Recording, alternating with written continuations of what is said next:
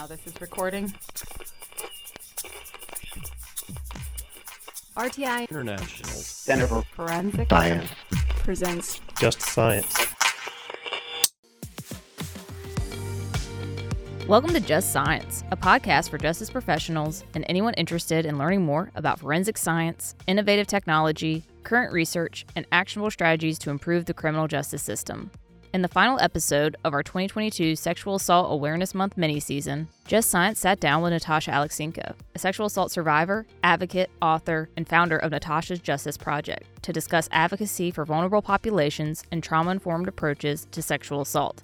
As a sexual assault survivor and advocate, Natasha Alexenko has dedicated her career to improving the lives of sexual assault survivors. She has worked both nationally and internationally to discuss past, present, and future directions for an improved response to sexual assault. Listen along as she discusses sexual assault response reform and her recent trauma informed advocacy efforts with refugees and Native American populations.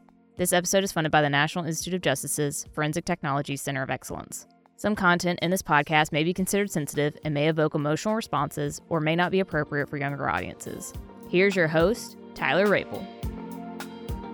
Hello and welcome to Just Science. I'm your host, Tyler Rabel with the Forensic Technology Center of Excellence, a program of the National Institute of Justice. April is Sexual Assault Awareness Month, and in honor of this campaign, we're releasing episodes specific to current topics and issues in this arena. To help guide us in conversation, I'm joined today by our guest, Natasha Alexenko, creator of Natasha's Justice Project, a sexual assault advocate, survivor, and author.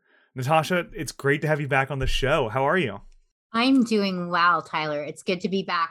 Natasha, you've been a guest on Just Science before, and you know it's always just great to see you. Can you tell us a little bit about yourself? I'm a survivor of sexual assault. I also like to say I'm a survivor of the rape kit backlog. I was assaulted at gunpoint by a stranger when I was a college student in New York City. I did a rape kit afterwards. I went to the hospital. It really probably was the last thing I wanted to do. I just wanted to take a hot shower, but I did do a rape kit. I was urged by my roommates to do so. I cooperated with law enforcement. At that point in my life, I just wanted to make sure that this dangerous person was taken off the streets and unable to harm others in a state of trauma. It's often difficult to you know recollect the details but i did the best i could. And unbeknownst to me my rape kit remained unprocessed collecting dust in a storage facility for nearly a decade. In the interim we didn't catch the man that assaulted me at that time and i blamed myself my memory recall was so poor. I assumed my rape kit was tested. So I thought my description of the events and the man that raped me weren't accurate enough. So I blamed myself in the interim and um, I grappled with guilt, blaming myself for other victims. It was really difficult to heal because of that. My rape kit was eventually tested nearly 10 years later. We did what's called a John Doe indictment in order to stop the clock on the statute of limitations, we indicted the DNA in my rape kit. So, 10 years after the fact, the kit was tested. In 2008, there was a match in CODIS to the man that assaulted me. He was a career criminal. He committed crimes across the country. He harmed others across the country. He was a one man crime spree and a uh, public safety hazard but we did find him. I'm very fortunate to have received justice in my case. He is presently behind bars where he can harm no other individuals. I never wanted to take for granted the justice I received. I didn't want to be an anomaly. I wanted to use my story as best as I could to articulate um, what healing was, the value of processing rape kits for survivors, and also for the public at large for public safety. I published a book about my experiences, and I've um, had an opportunity to speak across the country to work on legislative measures across the country addressing rape kit reform, addressing sexual assault reform, and also just being able to speak before Congress, Senate, and most importantly to other survivors and get to meet with them across the country. And so it has been quite a journey. Last year, I, I sat down and read your book, A Survivor's Journey from Victim to Advocate. What made you decide to write a book? Well, I think that, you know, anytime I had an opportunity to speak, it was really difficult to hit all the points. And I really really wanted to let everyone know my story, my journey, and just kind of like an more of an intimate kind of portrayal of what happened to me. And I wanted to be really honest about what it was like going through the process of healing. I wanted it to be raw and I wanted to honor the survivors that I had met and the questions they were asking me. You know, after I would get up and speak at a school, you know, survivors had generally the same questions for me. And I never really had an opportunity to articulate all of that when when I'm speaking. So I wanted to be sure that I hit all the questions I was being asked to be open and honest because there are so many questions asked behind closed doors that we just don't talk about. And I think it's important for survivors to know there's nothing to be ashamed of and that it's okay to be open. We did nothing wrong. And also kind of get that feedback for myself too that when we all are in different stages of healing and and healing isn't something that happens overnight. I'm still healing now. I still have my days. I still have my moments. And i think that what's helped me along the journey is not only articulating what happened to me and finding catharsis in that process but also connecting with others and seeing that I'm not alone in some of the emotions, some of the feelings, some of the challenges I have. It's really empowering to know there's others out there whose feelings and hopes and dreams are so similar to mine. I just really honored every time I'm in touch with someone.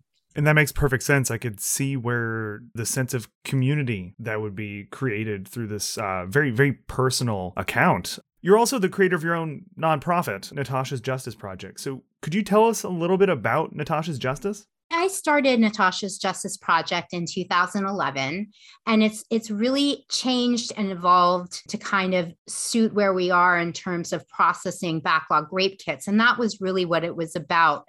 You know, its impetus was to really educate, to get the word out there you know, in 2011, not many people were aware of the fact that there were unprocessed rape kits, that there was a rape kit backlog. You know, anytime I talked about it, people would just be shocked and say, How is this possible?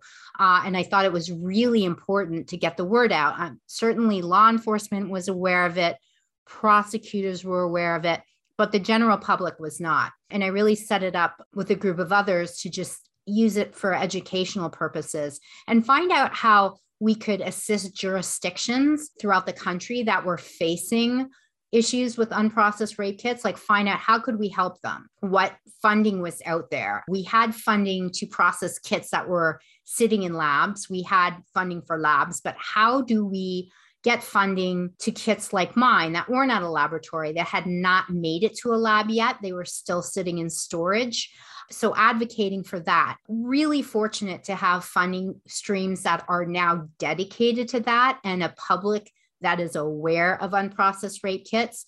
So presently njp really has evolved into something that just ensures that every state has legislative measures in place to address backlog rape kits and to support survivors. Uh, for example, you know, I worked recently with the California Senate on a legislation that will give transparency so survivors can track their rape kits in the process. They can be made aware of where their kits are.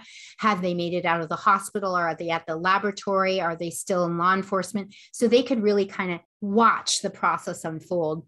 So, Natasha's Justice Project presently is really working towards that, more of the legislative measures and Natasha, you'd mentioned that you consider yourself a, a, survivor of sexual assault, but also a survivor of the sexual assault kit backlog. And I, I know that that's kind of the driving force behind uh, NJP, Natasha's Justice Project. So, um, I guess I'm just trying to get your get your your thoughts. What are the thoughts on the backlog? Are we making progress in addressing it at a, on a national scale? I see a tremendous difference in uh, processing of sexual assault evidence kits since 2011. It is remarkable. And there's certainly a lot of room for improvement. And I think that it was really the catalyst kind of creating other, recognizing there were other issues, right? So the fact that the sexual assault evidence kit backlog, it was just really kind of like the tip of an iceberg recognizing what else was involved in that. Well, are we addressing trauma in survivors? Are we recognizing what that looks like? Is that why some of these kits weren't processed? Was law enforcement perhaps not trained appropriately when dealing with survivors? Are practices survivor centered? So it was really kind of the catalyst for a host of other issues that needed to be addressed in order to fix the backlog of rape kits. You could send all these sexual assault evidence kits off to a lab and test them all. But it's just going to occur again if you don't address the reasons behind why it began in the first place. But you're now have this multidisciplinary team that's tackling the issue and they're vital to the process. And people are recognizing how important it is and the things that are necessary in order to process rape kits one of the recurring themes on on the podcast and when it comes to sexual assault response reform has always been improvements. How do we do better? And i hear often that we are improving. Uh, i know that you provide training and expertise on uh, trauma informed interactions with survivors and you'd mentioned that that's part of the areas that we're still focusing on is making sure that the, the people interacting with survivors have the tools that they need to be successful in the position. So could you tell us maybe a little bit about this training? You know, what's the experience like? What's the response like from law enforcement? I think that it's it's so essential because we were hearing when we had these unprocessed kits that a lot of times there was kind of an assumption that every victim is going to look this way, is going to come and be crying, is going to be hysterical and in tears. That's not always the case. Trauma looks different. It looks different in everyone. And it's essential that that is something that's recognized as we move forward. You can't really have a victim or a survivor centered approach without including a trauma informed approach. They have to coincide with one another. Trauma is something that needs to be recognized in the entire process. And it's really interesting because, you know, as I've you know continued my work and some of the work that i do globally on gender based violence you know we always look at this whether you're looking at sexual assault survivors looking at survivors of domestic violence these are all things that we need to recognize because when we work with people if we don't have an understanding of the feelings that someone might be going through the emotions then it's it's really not as powerful. We're not going to reach them in the same way if we don't approach them from the perspective of someone who is informed in understanding trauma. Natasha you mentioned some global work. Tell me what's going on. What's happening with that? So yes so i've been working globally with a group called uh, voice and we have just done some amazing things with major global organizations. Um, whether we are designing their policy for sexual assault reform uh, internally, how they approach others, also a lot of work around gender based violence, particularly among refugee populations, which presently is, is something that the world is focused on right now. And just kind of applying trauma informed, victim centered approaches to how we deal with individuals being served by these global entities, making certain that staff members are sensitive to the needs of the survivor, whether they're a sexual assault survivor, whether they're a survivor of domestic violence, and understanding they're they're just not a number they're a human being and what you say and your interactions can change their lives. I really felt honored to kind of bring some of what we've learned here in the united states and really because it's been an evolution right? Like it's really evolved from 2011 and taking that and applying it to situations that are occurring globally. And then also cross pollinating that because there are there are things that we've learned globally among refugee populations, among survivors of calamities that we can bring into sexual assault and how we're approaching survivors. Because there's a lot of data that we can bring in, but there's also human stories, which are way more important than any data can ever relay so that's been really exciting to just kind of be a witness to this idea of cross pollination and bring what what I've learned in the United States globally. I am just kind of struck by curiosity. What are your impressions of sexual assault response at an international level? On the show, we have a pretty good idea of what it looks like within the United States, but I was hoping to get kind of your perspective on a global response.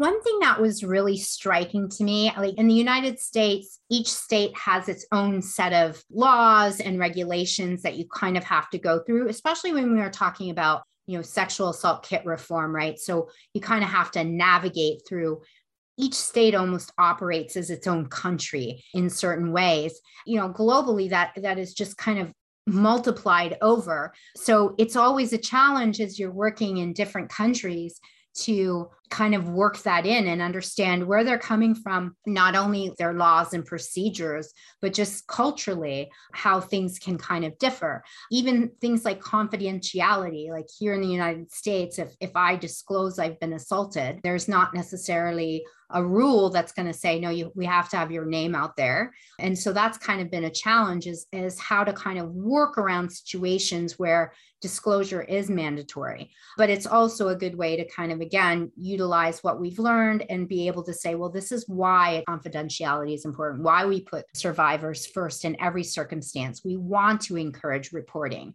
Uh, you know we have found statistically that areas where privacy where confidentiality is taken out of the equation there's less of a chance of someone coming forward and talking about it. You know, the value behind that. It's interesting you know while countries and the way they approach sexual assault may vary. Not everyone for example trauma informed is fairly new concept globally. What is the same is trauma and survivors how it affects not only their lives but their lives of the communities in which they live. The things that encourage survivors to report are the same. Trust, uh, understanding, those things are universal, are global. Communities, public safety, all of those things are the same. In my situation, one thing that was really something I recognize in myself is, you know, I was in a very fortunate situation. I had support from family, support from friends. I had a good relationship with law enforcement, and that is not the same in every case absolutely far from the truth. And certainly globally, that's even multiplied, especially in survivors in areas of conflict. Yeah, I don't think there's any way we can really understate the value of a support network. So what strikes me is when we're we're talking about groups of people who are displaced, when we're working with refugees. So what exactly are you doing with these with these displaced peoples? Well, certainly recognizing and, and trying to get an informed analysis of how countries that are accepting refugees how they're approaching them as they enter into a new country. Are they recognizing signs of trauma? How are they prioritizing that, especially with COVID? So, you know, we had a lot of situations where if you have refugees coming in from another country, families are kept together because of COVID and they're isolated in quarantine. And sometimes those families, that's not like a healthy family unit. There's domestic violence occurring, and that can be exasperated by the quarantine process, by the process of keeping these people close together. They've already come from a traumatic situation. So, ensuring that countries are prioritizing that in that situation. I just actually did some work in Canada, and domestic violence is the number one priority. COVID is secondary if they do see signs of that occurring in populations that are entering the country. And from the refugees I've spoken to that have been welcomed in that manner with that trauma informed approach as they've been brought in, it's just been a, a great experience. I mean, they, they've just gone through such a tremendous ordeal. It's very emotional. They've lost everything. They're coming to a new country with a new language. And at the very least, we can respect where they're coming from and recognize they may be safe now from the country they're fleeing from, but how do we make sure they're safe here too? I love the concept of taking lessons learned from one area and putting them towards another. And you know, on, on Just Science, we're we're huge fans of taking uh, research and theory into practice, and the fact that we get to see this theory both, uh, you know, applied to sexual assault response, but also into other humanitarian efforts uh, is remarkable. Because I know that on top of all of the other stuff you're doing, you're also involved in supporting sexual assault response reform for Native American women. How did that get started? if you could just see for a minute the other people working on this, like I feel like I never do enough. It's impossible to stop when you just meet people who are just working so hard. And I have to say, I'm such a novice at this experience of helping globally, helping um, Native American women. I'm like a novice and I recognize kind of my infancy in this process. And I, I'm grateful that people are like open to me helping. But yeah, presently I'm working with this amazing group called Strengthening Nations. And we're working together. We're doing a, a survey right now, speaking to groups that are serving Native American women and girls and finding out what their constraints were during COVID. Did they have enough access to PPE? Did they feel safe? How was staffing? Finding out what was missing because COVID, we learned a lot of lessons during the process. And we really wanted to kind of gauge historically what we did right, what we did wrong, and what we can do should another crisis occur. And heaven forbid it does. But I think that we can take a lot of the lessons we learned during COVID to be able to apply it elsewhere. And I think that when I started this journey and disclosed as a sexual assault survivor, and did a lot of speaking. I really heard the stories from other survivors who didn't have the opportunity to speak like I did. And I think that the time has come for their voices to be amplified and for me to take on a more supportive role in supporting survivors of sexual assault, domestic violence in any way that I can. So, you know, I'm kind of behind the scenes writing toolkits and, uh, you know um, literature reviews and and proposals and policies. So i don't take what i do lightly. With all of the time that you dedicate to uh, supporting others and to helping others what do you find most rewarding about all of the work that you're doing? Honestly it's the people. It really is. I mean i think that just meeting people and learning from them and just being inspired by everyone in this field that genuinely does this altruistically. No one's in this for the big bucks. I mean, not that I know of. I think we're just all kind of built out of the same stuff where we're just very mission oriented, very driven. And that's the thing. It just, everyone kind of keeps me on my toes, whether it's the populations we serve or my colleagues at Voice. Those are the people, right, that just kind of make you just strive to be a better person and you know recognize your faults like sometimes i feel like my faults are under a bigger microscope just because i'm surrounded by these brilliant people with so much experience they just keeps me motivated and i'm also very mindful of of where i came from and i'm mindful of what i've learned in the process the mistakes i've made. As a survivor i was trying to kind of push my way in because there's all these experts and i'm like but listen to me and you know it took me a few years to say okay let's take it down a notch and just listen and give the floor to people who are the experts but also find a way to have my voice included in there, right? There's a happy medium between taking over and sitting back completely, of having your voice included and at the time when it's most needed and most necessary. Yeah, I think the importance of having a, a, seat at the table for survivors is the utmost importance, right? And Natasha, I agree with you in that the uh, investigators, the law enforcement, the advocates, the policy makers, the prosecutors, everybody is so inspirational. And as we're as we're getting ready to wrap up the episode, I want to know as a survivor, what does Sexual Assault Awareness Month mean to you? Well, it is just such an important month. And what it means to me now is to really listen to the voices of sexual assault survivors who don't get a chance to speak who are unable to speak, recognize that they're there, recognize how valuable they are, and also understand that not every sexual assault survivor is at a place in their life, nor should they be, where they want to talk about their assault. And that's okay too.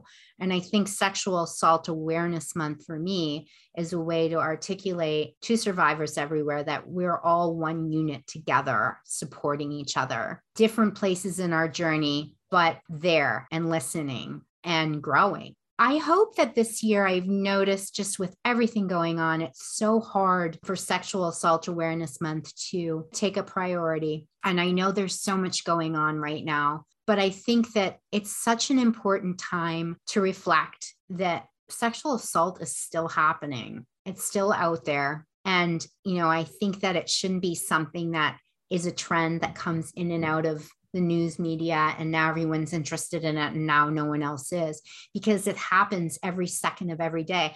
I think that when we take in a month like April and just kind of offhandedly talk about it without doing things like you're doing right now, where we're having these discussions and dialogues and learning, we're not going to get any farther. And, you know, the goal of Sexual Assault Awareness Month, yes, is to recognize survivors, recognize that we're not alone, but also think about ways that we work towards, you know, eliminating sexual assault. The backlog, as we discussed, was just really the tip of an iceberg. Like there's a bigger issue at hand. I mean, it was a symptom, right? Unprocessed sexual assault evidence kits are a symptom of a larger disease, a pervasive one, one that we need to tackle. We can't just treat symptoms.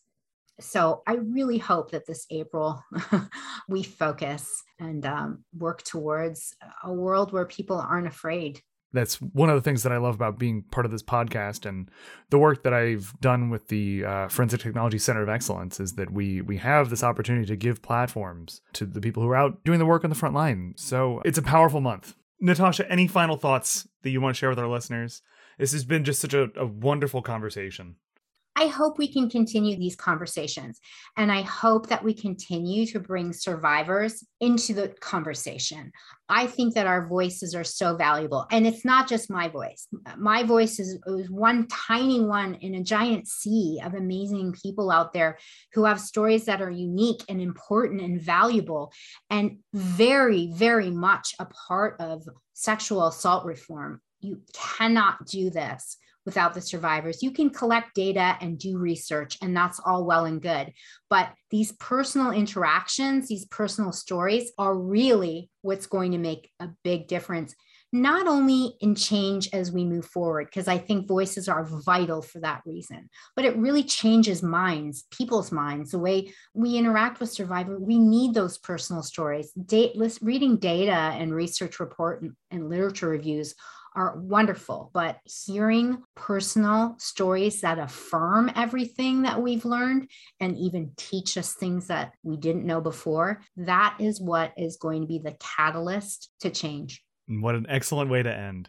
Uh, Natasha, thank you for sitting down with Just Science and for all of the incredible work that you do all year round, not just in April. Thank you so much for having me on here. I always enjoy my time with you. And for those of you listening at home on your drive, if you've enjoyed today's conversation, be sure to like and follow Just Science on your podcast platform of choice. For more information on today's topic and resources in the forensic field, remember to visit forensiccoe.org. I'm Tyler Rabel, and this has been another episode of Just Science. This episode concludes our 2022 Sexual Assault Awareness Month mini season. Tune in for the next season of Just Science, which will cover various topics on the Forensic Science Education Program's Accreditation Commission. Opinions or points of views expressed in this podcast represent a consensus of the authors and do not necessarily represent the official position or policies of its funding.